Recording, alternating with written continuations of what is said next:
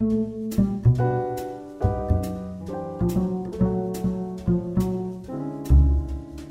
everyone. Welcome to a podcast named Divided Films. This is a podcast where we talk about movies that audience and critics do not agree on. So, whether that's movies audiences love and critics hate, or the other way around, we are going to break down these movies and see which side we take. Uh, my name is JJ, and I am hosting this along with my friends Keith and Hello. Rob. Hey guys. We are longtime movie fans. We talk about movies a lot, and we figured, you know, why not record some and put them out there? So uh, we're gonna dive right into this and talk about a movie that we know that uh, people were a little divided on. I think it's the perfect first episode when we uh, when we decided like what should the first movie be? What do people hate and love at the same time? Yeah, we, we're looking into a movie that also was like somewhat in recent memory. So uh, Batman v Superman: Dawn of Justice. Yeah, this is definitely a movie that there's a lot to talk about, and there's certainly a divide um, of what people think. Definitely garner a lot of discussions. So um, you know, we'll break it down, different aspects of the movie. Um, you know, what worked with some people, what didn't work for other people. Let's just get right into this. Uh, you know, so like I said, these are movies that there's a difference between audience scores and critic scores, and we're gonna go by Rotten Tomatoes. So uh, the Rotten Tomatoes scores here, there is quite a difference. The critics give this an approval rating of twenty seven percent, so a pretty firm like thumbs down on that. They one. hated it. Yeah. They absolutely hated this movie. Yeah, they they, they definitely um, were not fans of this, but you know, audiences well uh, quite a bit more positive. A Sixty three percent fresh with audiences, and that's not a firm like you know we love this movie, but it's definitely you know a lot more positive than the critics gave it. So a mixed reaction from the audiences, and then a firm negative reaction from the critics. So what do you think didn't work for critics, and what do you think did work for audiences? Well, I think this movie is fine. That's my personal. I think this movie is fine. I think it's worthy of the audience score. It's still like it's a roller coaster. There's stuff that I like. There's stuff that you don't like. And when what you talk, parts did you like? so I think Rob thought- did not like We'll this. get into it, but I thought I thought Ben Affleck was a good Batman. I thought all his stuff, like when he was on screen, I was focused. I don't really give a shit about Superman, but when Batman, uh, that plot line, I kind of I understood his motive. I understood. I mean, there's a lot of stuff to get into. But maybe you should care about Superman because it's Batman You versus should. Superman. And that's the low point. That's the part of the roller coaster where you're just gliding through and you're kind of like. Yeah, that part drags. I mean, this movie I feel like drags, and it's two and a Yeah, half It hours. drags. It drags, and I made the mistake of last night watching the extended version. Oh no! and that's the draggiest. I've maybe seen this movie. I've seen this movie too many times. I do not like this movie. For some reason, I keep watching it. There's always a new version. Um, I completely agree with the critics, and I think the only reason that the audience loves it is because it's Batman and Superman. I, You- I was about to say you to have say. people who are just they're just gonna love the movie because they love Batman and Superman. and they want wanna- it to be good. They want. I want it to be good. I went into this and I saw it, and I was constantly giving it the benefit of the doubt. Like I think I was trying to convince myself, like this works, this works, and because I love the DC characters, you know, I grew up watching the Justice League cartoon, and I, you know, like I like these characters. I know what if it's good, then you know we have a, future of really good DC movies ahead. But um, you know, watching it again recently, which is only I think the second or third time I've seen it, you know, I, I kind of was seeing through all the things that I had like convinced myself of. Like, you know, it is slow, it is not really a fun movie, and the action, even though the action scenes I think could be good, they're far and few between. That's another thing. So before we, you know, we'll talk about each aspect of the movie more in depth. That's a good point that you bring up, though, is that this is also trying to trying to boot up the the DC universe, mm-hmm. and so a lot of people I think were skewed to being you know more forgiving of it because they they want to make sure that that happens. Yeah, we. Right? I, Whereas if it just tanked, if it just tanked all around, didn't make enough money, that's it for DC for another what ten years. I know, and yeah, the DC, you know, the the catalog of DC movies is such, you know, uh, a roller coaster that um, They seem to be on the up though. I mean, they started out really kind. Of, Man of Steel and this both kind of were meh. Similar- man to eh. similar a, reaction. a good Yeah. man to eh, and Yeah. Suicide Squad was eh. But I think uh, whether uh, Aquaman, which is kind of in the same sixty It, like it, Yeah, Wonder Woman was the only like slam dunk that they had. Exactly. But you got Joker, you got Birds of Prey, you got all. Uh, Shazam was really fun. I really enjoyed Shazam. I could. I, Shazam I, was fun. I do need to see that, but the future like slate that they have coming up, I'm not really excited about at all. Uh, they don't really grab your attention like I. And we, you have to make a comparison to Marvel, and No, you definitely do, especially talking about this movie because like the context. So the context of this movie, this came out in 2016. This is you know well within the MCU's conception. You know we're like at this point um, into phase three of the Civil MCU. War was the same year. Yeah, exactly. So we've had a you know a long build up getting to know the MCU characters. Meanwhile, this is only the second DC EU movie, and already a lot is going on. And I think they were trying to play catch Well, up, which definitely was like, "Oh shit! Like we need to have our Justice League because there are already two Avenger movie."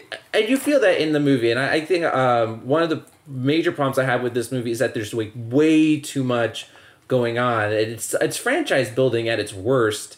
I wish they really slimmed it down because I I would say that there are some good bones and some good ideas in this movie script. They just really needed to slim it down and maybe have a little more patience for building up this franchise. There are So- definitely good moments, but that's that's my issue with Zack Snyder is that he's very good at making good moments, and there's just nothing stringing them together. He's I'll give about you that. cool ideas, cool moments. Like the first time you see Batman and Superman kind of like in the same frame, that is like the trailer shot. That is like, here they are, the moment you've been waiting for. But it's like, yeah, it took forever to get here. And I don't know if this is really paying off everything we've just suffered through for the last like it takes an hour Or, for or that to like a, a good, my idea of like a Zack Snyder shot is Superman floating there in space while With the his arms off? Oh, Yeah, is the Christ figure shot. You know, not a lot of subtlety there. So real quick, here's the critics' consensus on Rotten Tomatoes.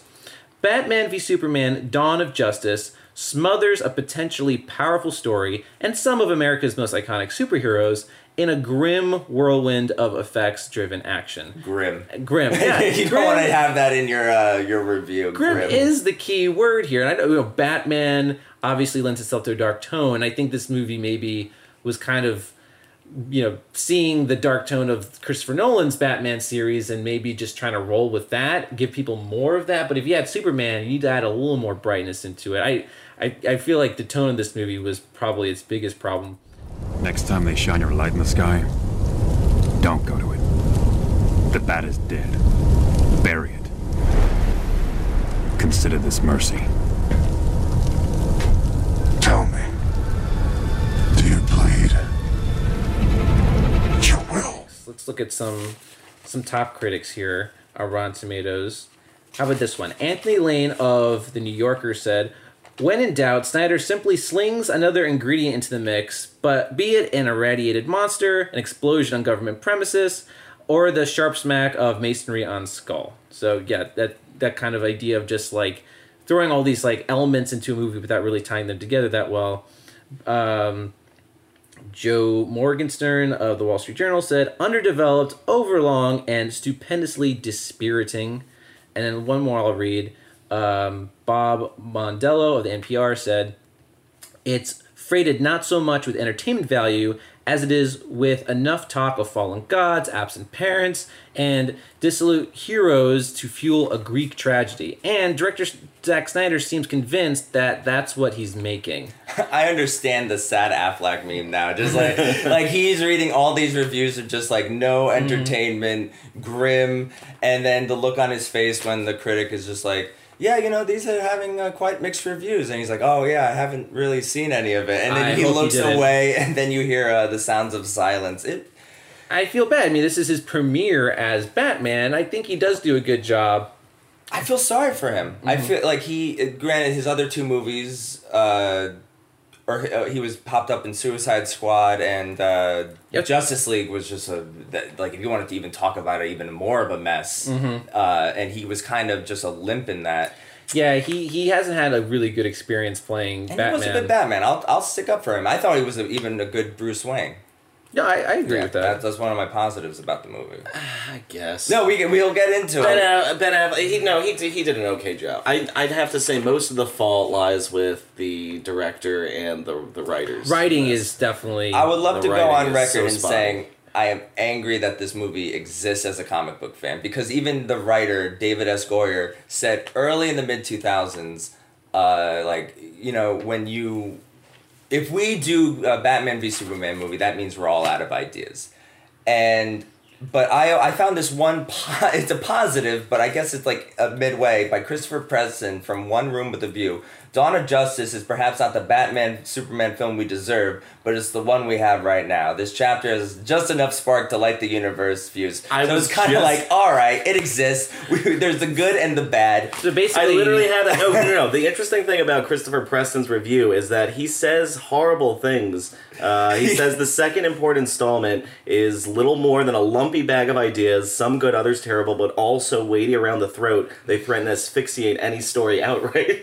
but he ends up he ends up saying that, and then he gives it a three out of five. So this is actually a, a positive critic review. It's just like, hey, you know, it exists. There's good stuff. There's good stuff in it, and there's bad stuff in it, and this is equivalent to a roller coaster where you don't throw up at the end, and some do.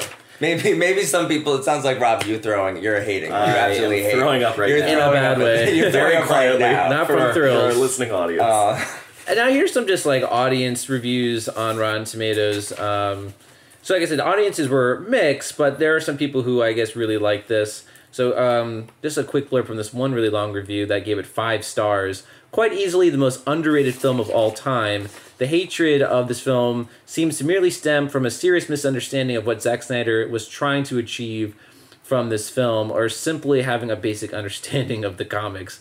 So I guess they're saying that like, you know, oh, you don't get the comics or you don't understand what Zack Snyder's trying to do. Um, and I guess this person did. Um, another five star review. Uh, Snyder created another piece of art. I guess that person's I- been on yeah, board with Snyder and I would love to continues have this be. person call in and just like, how dare you not understand this? Yeah, let me- I just wanna read- president this of the one. Snyder fan club. As here. as with its this is another five star review. As with its predecessor, this film defies the audience's expectations and diverges from the norm so much that you might not realize it is a superhero movie. But when you do, you will see it, it as not only an entertaining experience but an educational one. Education. Now, well, what, does, there's does that mean? there is like so much philosophy and like talking heads on CNN that I guess we're supposed to take some sort There's of like a lot. There's CNN is like the exposition network in this movie, uh, and then one more, um, which this person's very enthusiastic. Uh, Five star review, highly underrated, a modern misunderstood masterpiece, all in caps, way ahead of its time, pitting these heroes in a world that reflects our own. It's like very arbitrary capitalizing in this review, testing our heroes more than ever before what it means to be a hero in a post 9/11 Trump era. So you know, I guess context is everything, and this person really That reads like a headline that I just don't want to click. That is like an unedited like first draft headline. He I added guess. two exclamation points. Yeah, it's, highly it's underrated. amazing. The best comic book movie to date. Some people best superhero movie, epic and beautiful at the same time. Misunderstood. That's like a very common word in some of these reviews. Um, the Dark Knight Returns with Wonder Woman. That's what I call a movie. and that's what's so shocking to me. Like people are giving this five star reviews, and you can like a movie, but I feel I want to know if these people admit that it's flawed. Like they like They all, if you look at the credits, they all actually worked on the movie. So Oh, yeah, trying to yeah, yeah, their- yeah. Oh, it's all point- production assistants. Yeah. Speaking of admitting there's flaws in the movie, one review I just saw, five stars, literally the perfect movie. Well, So, epic and no, beautiful they are at the same time. And I'm like, okay, you know, if if you looked at the sunset and you cried, I'm I'm happy this this movie gave you a reaction. You know, but for I think for the majority of people, gave us an I mean, allergic all, reaction. Yeah, we, like- we all we all have our own set of experiences, and we have our own way of perceiving things. And if if you were able to watch this movie and it was really it said something to you, it spoke to you, that's more power to you. I'm jealous. I'm bitter Yeah, I'm that jealous. it had did not have that effect on me. That's what it comes down to. So let's like now kind of look at the more like different like specific aspects of the movie. Uh, let's just start with the premise, and I guess if I had to sum up the movie's premise, you know, following the events of Man of Steel, um, Batman Bruce Wayne, who in this universe is already established, he's like an old Batman, um, is paranoid of Superman's great powers, and you know is is um, at odds with Superman because of you know how much of a threat he could potentially be. Meanwhile, Superman is uh, struggling to you know um, live in a world of people who are also like suspicious of how powerful he is. Uh, so I get, but then that culminates in a physical battle between Batman and Superman. Um, that you know I guess is what is like the main selling point of this movie. Like Batman and Superman are fighting each other. The trailer really sells it as, as an ep- like Laurence Fishburne is like no one wants to see Super- Clark Kent take on the Batman. Oh, by the way, and you got Lex Luthor going day versus night. There's a lot of Dark movie versus- like- bef- before they actually fight. They fight for like eight minutes. They fight for yeah, it's like ten minutes. Um, But they they uh I mean like a lot of the Batman versus. Superman it's not just the physical fighting, it is like this philosophical battle that like you know, like I said, Batman is like, you know, we can't risk a guy like Superman who's too powerful and Superman, you know, we don't really get his point of view so much as like Lois Lane's, you know, kind of defending him and I guess shots of him being a superhero and he's him a mopey dopey. yeah that and that's the thing it's you kind of are supposed to get like their different perspectives but you don't ever really get uh, superman's perspective which is like one of the flaws in executing the premise is that it's way more from batman's perspective and superman we don't really ever get to know him that well or we don't even really get to see how he feels about everything that's happening except he's sad that, that's the only thing i'm getting It really doesn't. You, you know, it would have been one thing. I mean, they have that whole thing of Bruce Wayne. You know, he's he's driving up in Metropolis and he sees the giant spaceship from Mm-hmm. Man of Steel and he sees them fighting. And it's like at that point you look at that and you say, okay, it's Superman's not causing this. This is like otherworldly people who are who are doing things that I myself, as a guy that dresses up like a bat but does not have superpowers, I can't do anything about it. If Superman had made a mistake and done something wrong to actively cause others to die even though he meant to you know do something right then there would have been more of like an internal struggle or, or something but this was just They did not think about that at all when they were shooting No, Man of this- Steel. They were no, they like uh, this was oh we'll do a throwback response. to the to man of steel and people will love that it I did. Well, I thought that was a very well done scene. It does set was- up Batman's uh, motive. Like that is f this guy. that is one of two openings of this movie. That should have been the only opening because I did like the idea. We're seeing it from Batman's perspective now. Because if this is an established Batman, like he would be aware of what's going on and be involved somehow. I so I believe that, and it was kind of exciting, you know, seeing his ground perspective and trying to like, you know. I guess I don't know what he was trying to do. I guess trying to evacuate people from the metropolis offices of. Of calls one Wayne. he was really only concerned He calls one Jack. guy Jack, and Whoever Jack out of the was, building. yeah. It's like, well, you know, I kind of can't. important. it's like, all right. So he's, you know, I, I kind of like that, and Which to kind of tie in from the past I movie. had to laugh. They're they're on a floor that's got wall to wall, floor to ceiling windows, and they're maybe two blocks away from all this destruction and the ship and everything. Why did it take the phone call for them to start evacuating? Yeah, you gotta leave. I, I don't know. I like. you gotta leave. Oh, you Uh, think? eh, I I mean, I kind of get like you had to put Batman in there, and you kind of have to get his perspective on what's happening to set up what's going to happen. It could And have I- been worse. Yeah, and I, mean, do, and I do have to say too.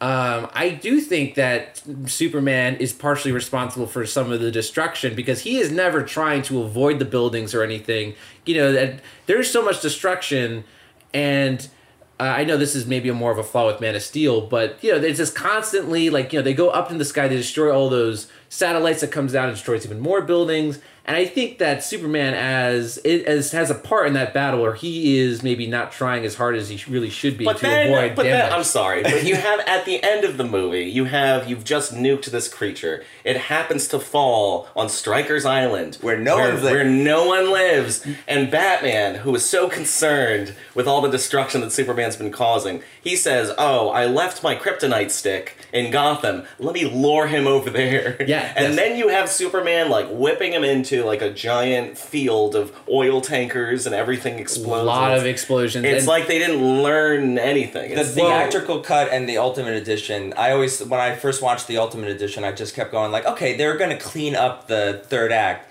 and I feel sorry for epileptics. Watch, like it's just like, oh my It's god, just like, as it's just- much it- like, special effects as it's we can so much. It's it's 'em. definitely CGI overload, which is really in contrast with the rest of the movie, especially the Batman scenes, because all the Batman scenes where he's are like these kind of like nitty gritty sort of like you know Batman scenes, and um, you know you don't really see that much CGI for a lot of the film, and then they save it for all the end where it's it's so over the top and cartoony.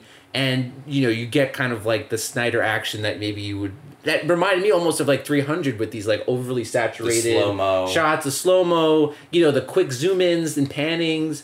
And like I said, it was so out of tone with the rest of the movie. I did feel like I was watching a completely different movie. And I Yeah. thought that the climax of the movie was Batman and Superman fighting each other. And I thought that was towards the end of the movie, but no, there's a whole nother like 30 minutes that you get into.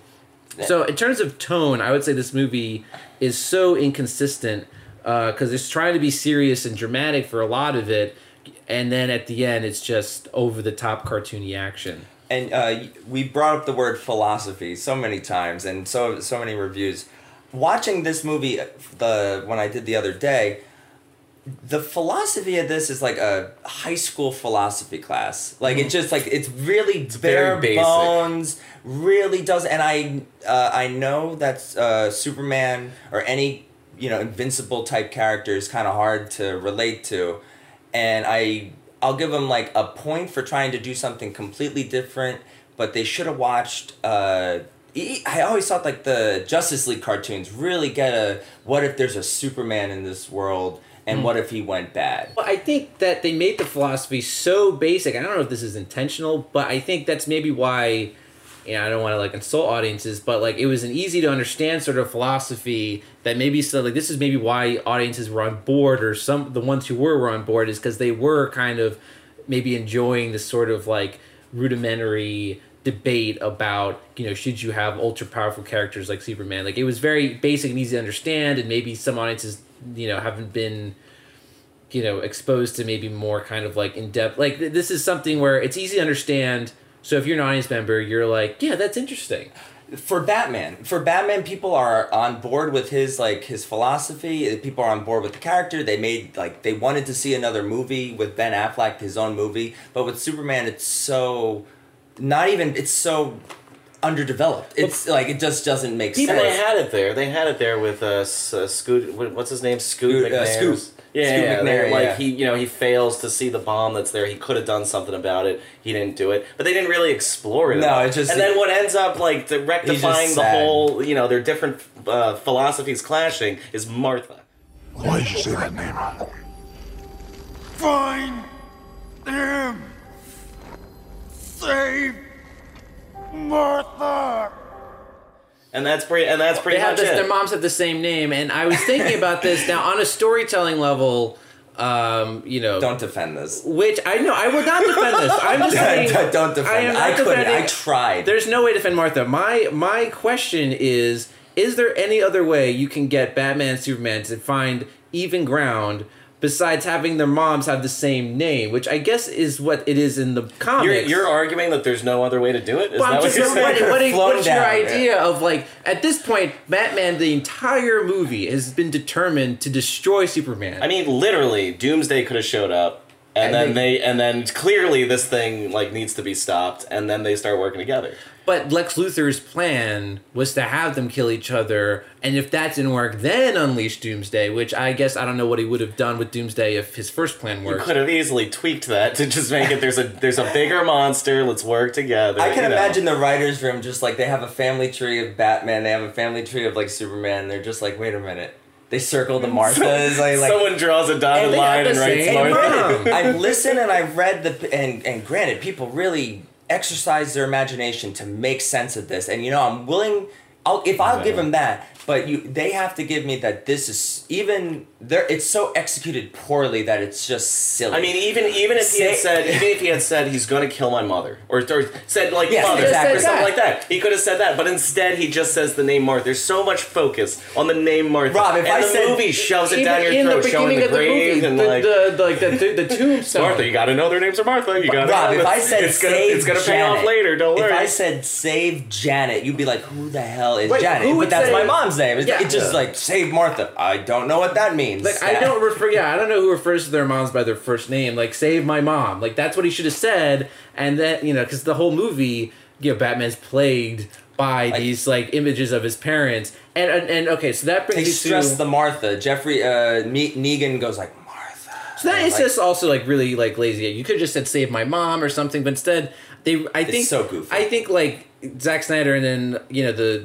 whoever else was involved creatively, I think they were all on board. Like someone must have noticed reading the comics, like, hey, they have the same name, the moms. Like we gotta use this. Like you could have you could have had Batman in a situation where he had to make a tough call like Superman has to make where he has to do something that's questionable morality wise for the greater good. Or you could have had Superman, you know, Batman witnesses him go out of his way to save save a child like he did in the beginning. There's so many ways that you could have had them come together. Yeah, I yeah. don't understand why they picked this. And it's- Is Zack yeah. Snyder's mom is her name Martha? I is think we're all Martha Is at this the a end of Mother's this. Day It's- present in the end? Martha kind of Happy sounds birthday, like Mom. like mom, Martha, Mama, I don't know. Martha. Maybe they said mother originally, and he was like, "Nah, let's ADR it. Let's make it Martha." Well, okay, so I mean, keep in mind. name? I don't know. Keep in keep in mind that, like I said, like people who like this movie were on board with that. People on this like must But have that- also had the same sort of thing. Like, wow, their moms are the same. A same. lot of name. that is The reach how around committed you are in the beginning. Like if you're if you're a big time fan of, of the DC universe and Batman and Superman,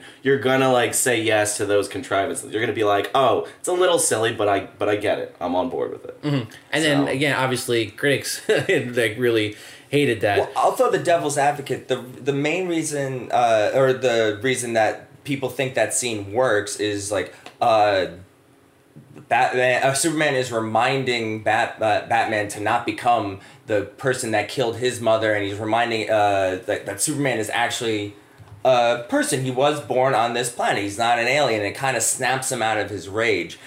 I'll I won't even give you that because it's so goofy. It's so executed poorly, in my opinion. I just have to also say that that whole scene, I, I don't know. I personally don't want to see Superman and Batman fight each other in such like a mean spirited way. Like I think the tone of the fight scene, like again, people who like this movie, I guess, like the action of that scene, and it might be cool just to have them in the same like movie together. But why have it Batman v Superman? This is maybe going back to just the premise of the of the movie, but you know, do we have to have them fighting against each other? Why? I, I, I don't know. I, I don't know why. Was- that's well- that's like uh, like well they're going to be fighting each other. I I'm not really. That's not something I need to see. Well, the reason that they that this even this concept even exists is because of Frank Miller's The Dark Knight Returns, where an older Batman fights a Superman, and in that comic book version or in that comic graphic novel, uh, Superman is uh, he works for the government, and he's and he's like Clark, you, you're a vigilante, and there's actually legit philosophies going at it as well as a good fight. Yeah. The, uh, the only reason they're brought together is I'm like I'm still trying to make sense of Lex Luthor, Lex Luthor's plan. well, that I think there's motivation. I think, and Lex Luthor, I we could talk about Well, till the cows come home. Real- real what how I feel about that. Like, one, one more thing about the action though. The the when when Batman was saving Martha, like the Batman action by himself was really well done. Yeah, I, agree. thought there was like a lot of like well thought out, well choreographed. the warehouse fights. scene was excellent. the the fight between him and Superman was a lot of just it reminded me of Dragon Ball Z, but like bad Dragon Ball Z, where it's like, haha, well I have this trick up my sleeve, and then mm-hmm. he goes flying, and then he comes back and says, Surprise, I have this truck. he trick up my smashes his head in And with a sink. Yeah, It it's, just was but it's like back and forth, big lumbering moves, and there's nothing like there's nothing clever about it. There's nothing strategic about it. no, no. In fact, that's another problem. I don't think they really utilize Batman's gadgets that well either. In the um, chase scene where he's like chasing, I guess, uh, the kryptonite in the Batmobile. You know, he kind of just blows stuff up, but you don't really see him like using gadgets in a clever way, like you did maybe in the Dark Knight series, where they where it's like inventive and surprising. Like, there's no Batman doesn't have tricks up his sleeve for that, except the He only trick fires that sniper that uh, at the truck. Yeah, yeah, That's about it. But he's just like shooting and blowing things up. That's that's it. And I that, that's I think that comes down to not understanding the characters that well. Yeah. We have an underdeveloped Superman, and then maybe a Batman who you know you don't really take advantage Well, of. uh, Zack Snyder does have this. Uh, I was gonna say famous. This infamous quote is like, you know, in my movie, Batman could get raped in prison. That's that could happen in my movie. I don't think that's an understanding of the character. no, Uh, and again, no one wants to see that. yeah, no one wants to see like There's Superman. no audience that would be down for that. Listen to me now! It's Lois! It's Lois Lane! She's the key! Okay, so another thing with this movie in terms of like the story structure, and it's this is a long movie, and there are a few like dream sequences that oh my god! I'm not I a forgot fan about of. the dream sequences. So there's like, and I just don't understand what the point is. So the one one dream sequence, he's like going up to his mom's like tomb, and then blood comes out, and then like a scary bat jumps out. And it's then, a jump scare. That's all it is. Is like an unnecessary jump scare. But how much like money and time do you think went into making that just scene, which is totally pointless and adds to the running time? And Yeah, what does that mean? It's- what does that mean? He's scared of bats, but He's, he's, he's afraid of what killed his mom. Is that is that his just Maybe thing? it's a man bat reference. is that is that what he's going to become because of what happened to his mom? Is that I'm you not know, really I, bet, I bet that's the reason people go like. That's why that scene works. It, it, it I agree. It's more of a jump scare.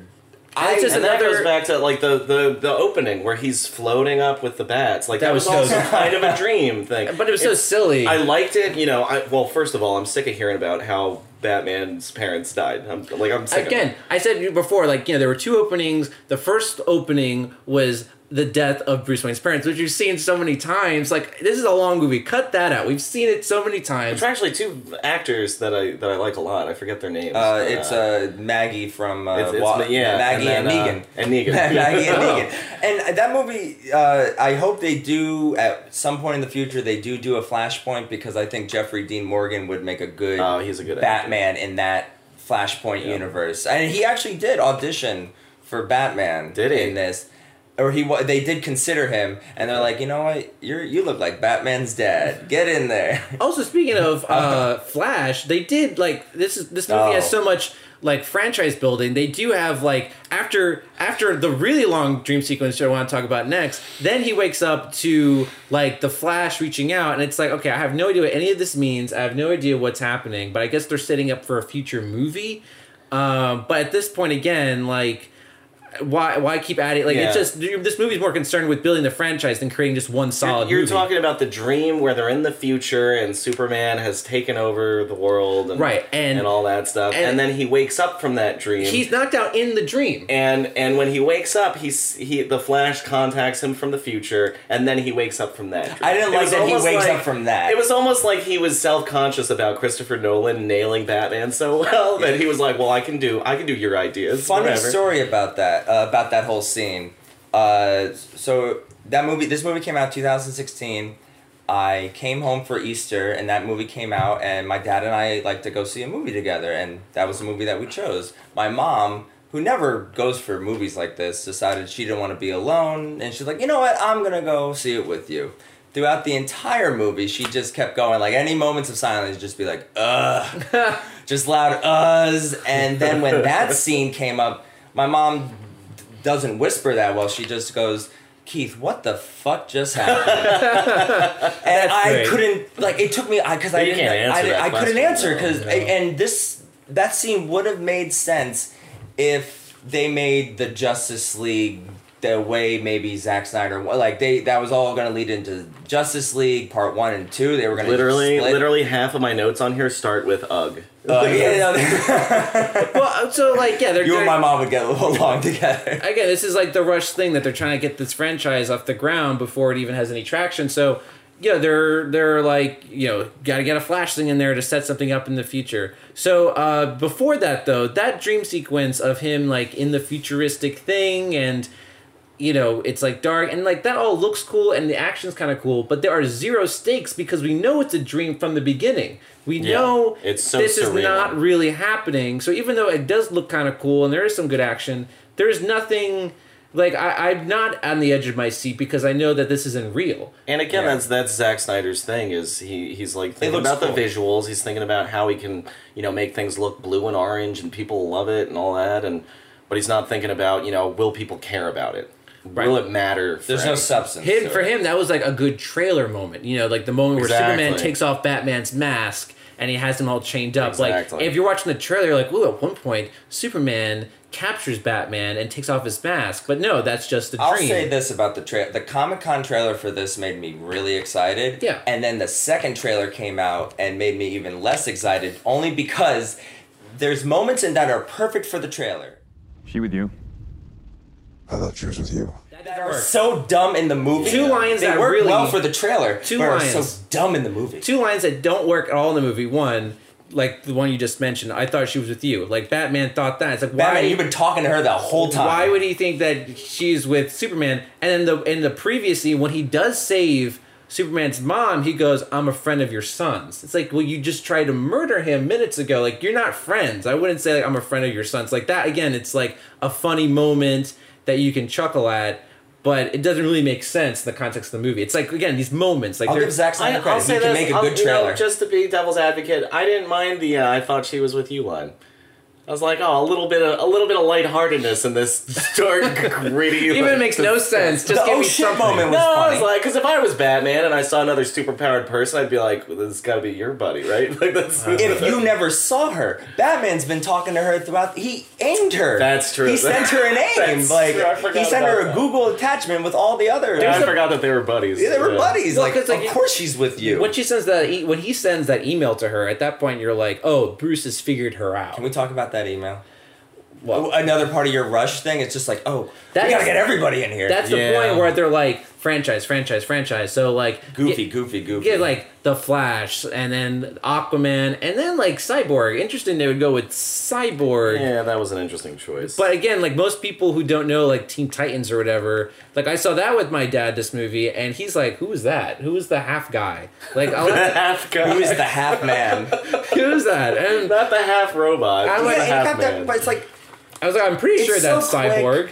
And I do I do like uh, Wonder Woman's theme, and it just adds this epicness to just Oh. email MPEGs. like, That's just one like, thing What? I do kind of like the idea. So, like, if, if one of the aspects we're talking about is music, I do like the idea of each superhero in this in overarching franchise getting their own sort of like uh, theme musically. So I like I like Superman's musical theme, like Yeah. it's the bana, like that's what really worked in Man of Steel. They bring it over. it was this very one. similar to the the old Superman The. It was sort of reminiscent of that. Yeah, so, I like they carry that over. Yeah, that was good. See, that's a more clever way of branching the franchises over is maybe with like music instead of But- you know building it all up that Wonder way. Woman's theme was absolute gar. That that guitar that comes in. No, no, no, no. I think I appreciated No. more in her movie. in her movie they make it I a little appreciated more. they in her movie. They make it less- So it, uh, going back and It's less watching it, I hokey. appreciate It's it. less. yeah it's it's it's But going, I could agree with you. But if I were to go back, when I went back and watched it, it made me appreciate Wonder Again, Woman's it, it kind of it kind of reminded me of uh, in, in the uh, the Dark Knight uh,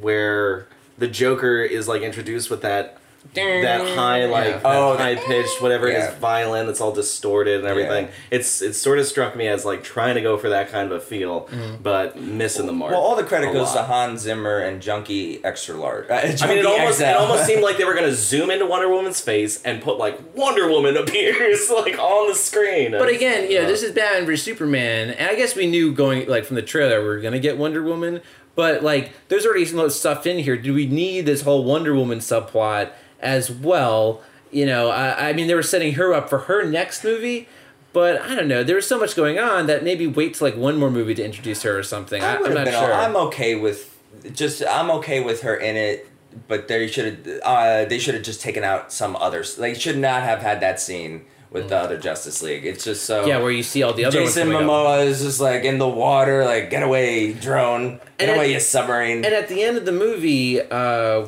you know, Batman is like, you know, we're gonna have to get these people together. We're gonna have to fight. And Wonder Woman's like, why? He goes, well, I just have a feeling. It's like, okay, again, franchise building. We gotta like look ahead now to the next movie. Now, uh, and also at the end, talk about lengthening the the runtime of this movie. The long, long like death of Superman funeral scenes. and you're and you're just talking about the theatrical release. Yes, Oh. I, I didn't see the extended release. I didn't want to see it. For in my opinion, like I get it. Sometimes things can add to it, but if the extended scene, if the if the cut scenes make or break the movie, then I personally like I'm I'm not gonna really. I don't know. That just kind of bugs me. Like, oh, but the thea- the extended release is good. Like, well, the theatrical release should have been good too. So, uh, with that long scene, you know Superman's not dead. It's another obvious fake Yeah. out, and so I'm not sad. I'm not upset because one, we don't really know this Superman. We never really got to know him throughout two movies. Because Henry Cav- Henry Cavill, I just I'm sorry, but I feel like he's really like either given not that much to do as Superman, or he's just kind of making the same face throughout the whole movie. he only had 42 lines of dialogue in this movie. oh, oh yeah. He only had 42 lines. That is. That doesn't. If you were to do a list of lines, I think. Well, there there wasn't a lot of dialogue in the movie overall. I feel like I feel like an overwhelming amount of the movie was just slow motion shots of people picking things up and looking at them or like looking off into the distance. A lot of slow motion. Books are knowledge, and knowledge is power. And I am. no. I, um, no, what am I? I? What was I saying? No. I don't know, like how.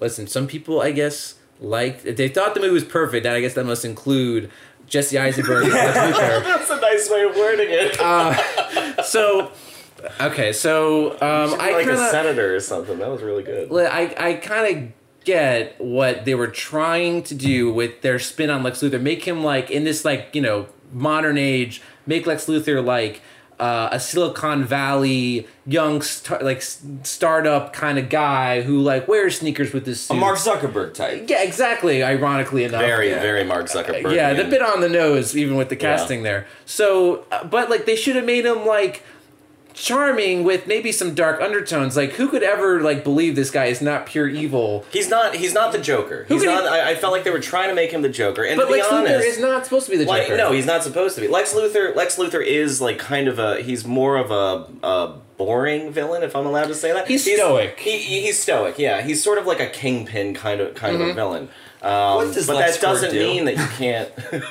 What did they do in this? I, you know, I never really thought about they never that. say it. Like I think in the other older uh, iterations, he does real estate because that's all his movies. I think he are does about. Flappy Bird ass. yeah, but if, if if the idea again is like this is like a tech company, you know, um, and I guess they happen to get their hands on kryptonite, uh, but you know, make it make it a tech company, and he's like, you know, this guy who, um, you know, make it make him more like charming. That's how he like is able to like get people to do what he wants to do. That you know, and that's how he's successful with some maybe you know once in a while he kind of cracks a bit. Like when he gives his speech, he cracks a bit every now and then. His- but he is so like un. So ding ding ding ding ding. His Ding, first ding, line ding, in dialogue is, and I don't know, this probably wasn't in the script, uh, but his first line of dialogue was "ahoy hoy," at the basketball court. That is Mr. Burns's "hello," and it, it. I would even say he's less Joker and more Riddler. He's just, yeah. I. Look, I don't want to be like though- not my not my Lex. There's But, so like, many. There's so many other people like who would have made sense. Mark Strong would have been an Mark amazing Strong, Lex Luthor. I- like uh, Uh, But again, totally out of tone with the rest of the movie, which is like dark and gritty, and then you get this guy who's like so cartoony, and um, I it, it took me out of it for a, a few different reasons. Again, It's alienating. It's when when he's at the end and he's talking about how you know bad things are going to happen and the bell's been rung and all that, and he's got his face up into the bars. Snot it's coming down. actually it's it's I can't imagine being in, in any sort of mindset where I can be like, oh, this is this is a great scene. Oh, what a great moment for for Jesse Eisenberg. Yeah, no, that as much as I try to like this movie, even that I was like, I cannot get over this. And the the crazy thing is too, I feel like he does have a couple of good lines. Like I like the line where he's like, you know, I learned from a young age that if God was all good, he was not all powerful. But if God was all powerful, he was not all good. Like that's actually I- like That's- that's a good line. Uh, but then he kind of. Right before that, he's like, "When Daddy used to smack me around." It's like, whoa, okay, I guess I get his that's your motivation. little There's a lot snippet. of other things though, because like I think in that That's same your little scene, snippet of, like, character He's talking development. about the painting. He was like, "That painting, see that painting over there? I, it should be the other way around because the Isn't that his devils are house? coming from." yeah, well, it's his father's room, Oh, okay. and he says he didn't want to change anything, but the one thing he would change is flipping that painting Oh, around gotcha, yeah. because the devils are coming from the sky, and it's like too much. It's like okay, we, Well, we get well, it. Here's a fun fact. Uh, just like uh, before Jesse Eisenberg was cast, Matt Damon, Bradley Cooper, Joaquin Phoenix, Adam Driver, and Jean Dujardin, the guy from The Artist, they were also considered for Lex Luthor, I- as was Tom Hanks. I can't imagine. as was Tom Hanks. Tom Hanks? As was after I the- can't imagine Matt Damon having to play Lex Luthor opposite Ben Affleck. But some of those choices don't even make sense because Well, they again, would have all been bald. I just can't picture like Adam Driver bald. Or I don't just- want to. well, they, Like- well, he- I mean, to be fair, he wasn't bald until the very end of the movie. So, I don't. want- I didn't like Lex Luthor's haircut either. Like, it- Which, by the way, I think it's like what, what do you 20 mean? When he was bald, or when he, or when he? I had the uh, I hair? didn't like the little the like floppy the like mop- the red flop- head or whatever it was. mop. Yeah, I just uh, I think on this viewing I kind of understood uh, Lex's motivation more, and it does go in line with the comics. Like he's a god. How, like you know, my dad used to hit me. Um, It didn't. and, you know, if God exists, he didn't come down and protect But me. and that you're God- projecting on Superman. That dad used to hit It's me just line so was dumb. so, such a throwaway line too. It's like okay, that's your one little snippet of why this guy's a little off, but that still isn't. I don't approve of he it. I also get it, Lex is. You supposed to should be. not have a throwaway line about child abuse. This is another. This is a, just a rule. But, uh, Lex is supposed to be uh, again like someone who's very strategic and and brilliant. And uh, in this movie, he's he sort of had a plan where he was you know going to get access to Zod's body and and the ship and everything. But it's like, how did you know that you needed these things to do this if it's the first time you're in the ship? especially since Doomsday was his backup. It, plan. did, it didn't seem. It seemed uh, my like he doomsday. stumbled into it, kind of. It didn't seem like this was his overall plan, and he knew what was going to happen. Which I mean, that's Lex Luthor's thing. He got very lucky. He can outthink people and outmaneuver people. He got Yeah. very lucky He that got very Bruce lucky, Wayne yeah. would do this, Yeah. and, and and his whole thing of kidnapping Martha, like I, that, didn't come across as brilliant either. I mean, Oh, and Yeah. speaking of kidnapping, Lois Lane and Diane and uh, Martha, you know, I uh, they are like um, purely like what like the majority of the time they're in the movie, they're like they need to be saved. Like Lois Lane, that's you know that's disappointing too because you think in this day and age we can evolve past the damsel in distress, but Lois Lane, she's like you know, captured by terrorists in the beginning, and then like Lex Luthor captures her, and then he also captures like Martha, and like Superman just always has to save the day. Like, the wor- the worst part is when Lois Lane she sees the kryptonite stick and she's like she's like I got to do something about this She and she starts running around the building and then they cut to Batman saving saving Martha and then they cut back to Lois and she's still trying to figure out what to do with this thing. She sees some water and she throws it in. And then they cut to other stuff happening and then they cut back and she's outside of the building and she's like, "Oh wait, we need that thing." How and does she so know? She turns around. How does and she she's know? like, "I got to get this thing." And then she gets trapped and it's like there was no point for you to do. It would have been it would have been easier if you did not exist at that point. well, again, that adds to the running time. Like, she throws the spear away, only to now get it back, and it's like, okay, again, like this is like past the two-hour, fifteen-minute mark, Yeah. and you're just adding all these things you don't need to to extend the length of the movie. And at this point, again, like I thought the Batman Superman fight scene was the climax, and now we're in the middle of this like overly long like headache of a of a fight scene, and you're just extending it unnecessarily. Which is fine. I mean, I think I saw that coming that there was going to be some bigger bad guy that they were going to have to team up and go against. But again, I figured that's how they were going to be like, you know, forced to work together. Mm. it just So, They should have been they, like that should have been the fight scene, and then like you know they're arguing about how to like take on this guy or something. I, I don't know, um, and uh, you didn't like that you were misled Not with the that- title of the movie. not that. It's just um, you know, like I said, the movie was so long. You don't need like two climactic fight scenes. I don't think. yeah.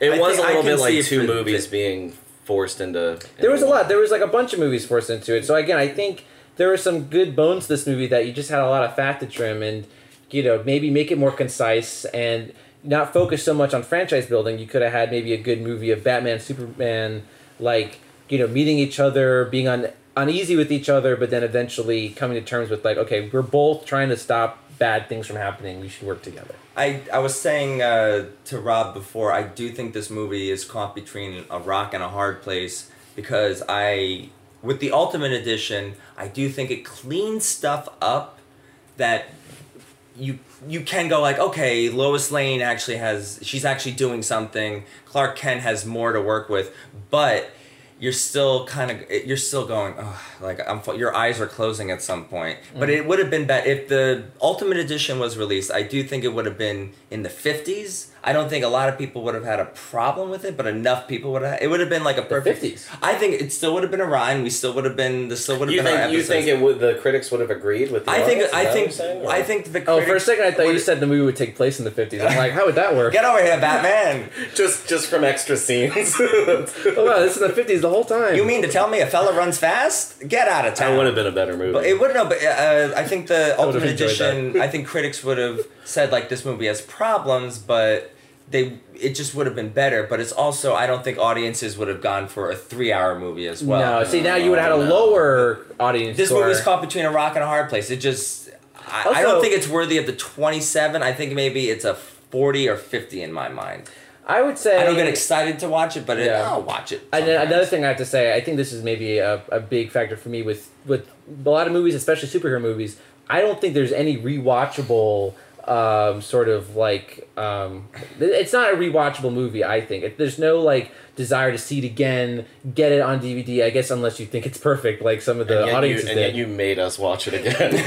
to talk about it and you know talk about our feelings. Yeah, which well, is I'm- therapeutic. like I- it like uh you know we read the reviews where people are like this is perfect it this movie i did walk away going i'm excited to see more ben affleck i want to see i've been i think it's interesting that that they're taking an older batman route That i think there's so many potential storytelling i was excited for him to direct his batman movie jeremy irons to me was a good alfred i thought they I got think along this well This is the kind of he movie. had But- good lines too. I liked Like, Alfred. Jeremy I Irons scenes. was well, yeah. jeremy his, irons his part and, was and a their for relationship me. together was excellent Yeah. Yeah, I liked what they it- gave him. But to be honest, with like with all the flaws, this is a movie that I walked away from like feeling like I got scammed out of fifteen bucks. Uh, it, I can understand that. I uh, I'm just trying. It was to frustrating. Think about like how- they're just someone seeing no flaws in this movie, and I'm just like, come on, Lex. to me, like it's like and one of the most ultimate, like you know, maybe a somewhat good idea of a premise, and then just like you know, totally, um, you know, totally shooting yourself in the foot with just too many ideas. Well, too many should- ideas. Yeah, I like remember Batman v Superman in the in the cartoon. Uh, well, they do say So I think it was amazing. And if you want to parallel it too with maybe like Civil War and the MCU, you know, they build up and you have this long relationship between Iron Man and Captain America where it makes sense that they're fighting each other and you care that they're fighting each other because you've gotten to know them so well and it totally like Yeah. is set up really great. Here, I don't know either of this Batman or Superman well at all. So again, I, there's not really a lot of stakes for me. I don't care. I'm not on the edge of my seat. I'm not having fun. Yeah. And uh, I, you know, I didn't really have any interest in how it turned out. it looks like they were gonna do Man of Steel two because Metallo.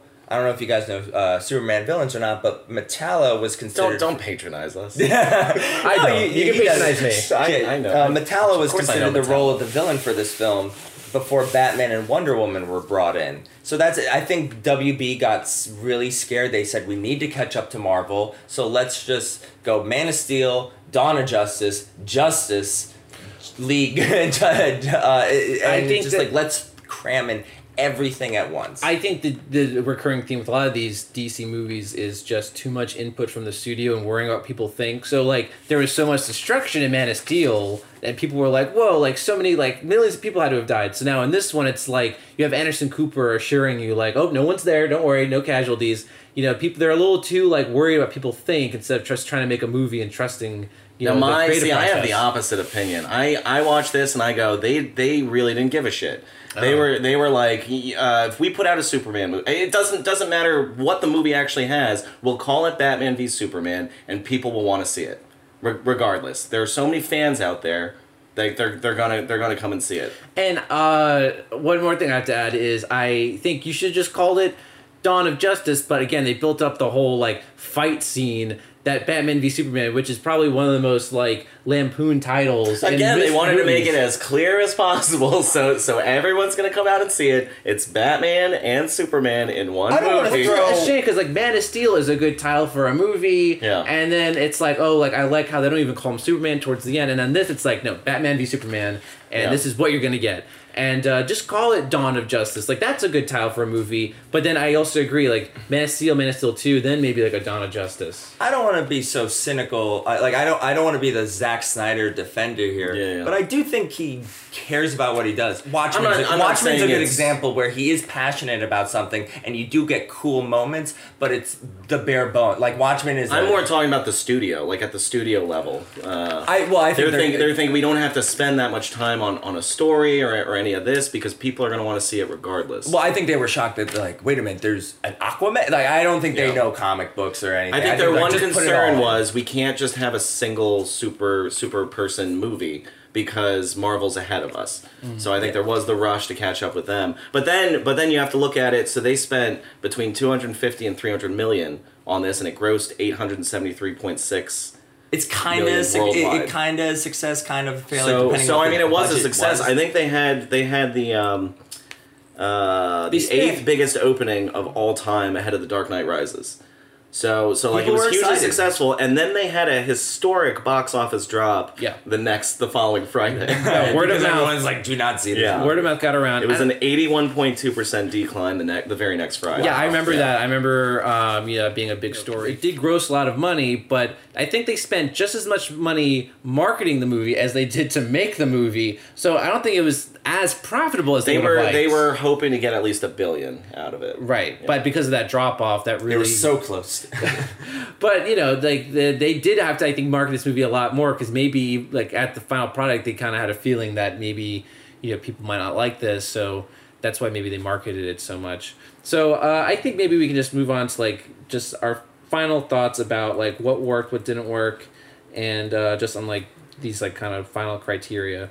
So you know, again, the premise: Batman and Superman fighting each other because they're at like philosophical odds. I mean, is that really a premise that you're on board with? That you that you were excited to hear about when you they first announced this movie? I was excited about it because again, it reminded me of the cartoon and everything, and I Mm-hmm. know that the cartoon worked, so I figured, okay, yeah, I can see it, and and I did think it was going to be more philosophical, and you were going to care more about both of them like throughout the course of the film. Uh, I I think maybe there were too many people speaking on behalf of Superman instead of Superman just kind of like expressing himself how he feels. Just let me talk. Because you're And he cries in his room. He he because he only you're right. He doesn't have that many lines, and we don't really get to know him that well. But what what about you, Keith? Was this a, a premise you were excited about? well, it's. I think you guys turned me into like. I thought it was fine, and I think the more I talk about it, I'm more. Eh, like I, I, th- and there are some good points. There are some good points, and there are good moments. There are good moments, But Yeah. it, as a narrative as a whole, it's slow. It the, there's a weak pacing. The tone is all over the place. I, if I, if I was a teacher, I would have to give this like a C minus. You know, where there- you there are some good and there are some bad, but, But it just, just needed say, more work. I think the action scenes is one of the things that saved it for audiences Yes, at yeah. least. So if this is working for audiences, at least like to a mixed reaction and not all with critics, the, the action scenes I think is what a lot of people remembered and, and That saved it warehouse for them. scene. that warehouse, that scene warehouse is- scene is probably one of the best like Batman moments. It Yeah. just it had a mix of every Batman plus Arkham those Arkham. Games I also too. did. I, I give don't have a them. I with give them a lot of credit because they weren't trying to be a Marvel movie when Yeah. when they actually in in the making of this movie, as opposed to Justice League, where they you know they said, oh, the solution is to be more like Marvel, and that that seems like more of a tonal mess than, I than this one. Okay, so then there's a few more things like acting. You know, like what what like performances that stood out. I didn't we touched on this already, but you know, I think we all like give Ben Affleck credit, Jeremy Irons thought, credit. I thought Henry. I thought everyone was perfect. I, Henry yeah, I don't really have that much of a problem with Jesse the. Eisenberg is a good actor. I just think All the characters were kind of dry. I just thought he was Yeah. miscast, Yeah. and I think his interpretation was just. Once again, I don't want to Yeah, I be don't know not if my. that's director or. or I think it's him. probably a mixture of both. Yeah. Yeah. But I don't want to say like not my Lex, but it's just not like he- he turns. He's like the Riddler. He's more like oh, he's ahoy hoy. yeah. What did Jolly Rancher? I wonder what they thought of their product. Oh, yeah. Yeah, when he feeds the guy the jolly. Really Like, disturbing. like, It's excuse like, me, is this like, supposed to show like how privileged he We is? We at the Jolly Rancher Corporation do not support unconsented licks use of fingers our after, cat. Like it was just, and that's his first scene. And so you're already off to a point where you're I like, guess just to "Uh." show like he can He's like, like, that guy that's do like, whatever he wants. I don't sit in chairs the right way. He's like one of those guys. I don't, He could have done that. That would have. I would appreciate it not, more than I the liked Kevin Rancher. Spacey's uh, Lex Luthor better, to be honest. Okay. I like the supporting cast a lot. Like I like Diane Lane as the mom. I think she had a lot of heart to a movie that needed more of it. Um, Amy Yeah. Adams. I mean, I thought she was forgettable as Lois Lane.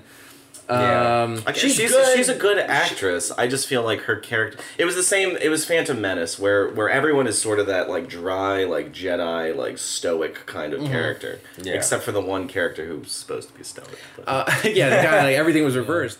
Uh, I'm trying Here's think. one line. It's like when he calls his mom. He's like, "Why did Dad never leave Kansas?" It's like because he died in a tornado. like it's like there's some just dumb because he's like- dead. Uh, uh, Wait, but that wasn't a real line. Yeah, it was. It's like why did Dad? No, no, no, no. You think that'd be a When he reason to his Can play a he's clip? like, like, why did Dad never leave Kansas? It's like you know why. Like, what did you want him to do? Oh my god. oh, how about this? Um, Holly Hunter, we didn't talk about as the senator. Um, she was good. She was fine, but I will never really understand the uh, grandma sweet tea thing. Like, I wonder how he got that through. Just what? Just- Lex, what are you carrying there? just left like a jar of piss like on her desk, just to, and then somehow she knew that like oh, I'm about to die. Okay, so See that I liked I liked seeing Lex Luthor's twisted mind visually in that way rather than him like saying all this crazy stuff. yeah, fair enough. So Film is a visual medium after uh, all. it is. I Okay. heard, I hear. So, um, final verdict. Who are we siding with here? Again, critics twenty seven percent definitely did not like it. Audiences mixed. Um, you know, on slightly on the positive side. So, Rob, I think I know who you're gonna vote with. But Totally with the critics. I think it should be lower. I Oh. I gotta. I think it should be a little higher now. I used to say 50s. I would put it maybe at like a 42. A good solid 42. They were, Granted, it's all just an irresponsible They're movie when Fs. it comes down. They're all Fs at the end of the day, but I would have to side with the critics on this one. Okay, I think I will as well. And I think again, like I, when I first saw this, I was probably more leaning where you are, Keith. But seeing this again, I'm leaning more towards where Rob is. Yeah. But the point is, I think I'm leaning towards more Rob on this. we all kind of were pulled more in his direction. What do I win? Tell me my prize. Absolutely nothing. Oh, So you get to come back. yeah. Um, so I think this is our first episode here. We are unanimous, uh, siding with the critics over the audiences. So um, that's how we feel about Batman v Superman, uh, and that is where we stand. Thanks for listening to our first episode, guys. Please subscribe, follow us on Instagram, like us on Facebook, and join us every week as we discuss another divided film.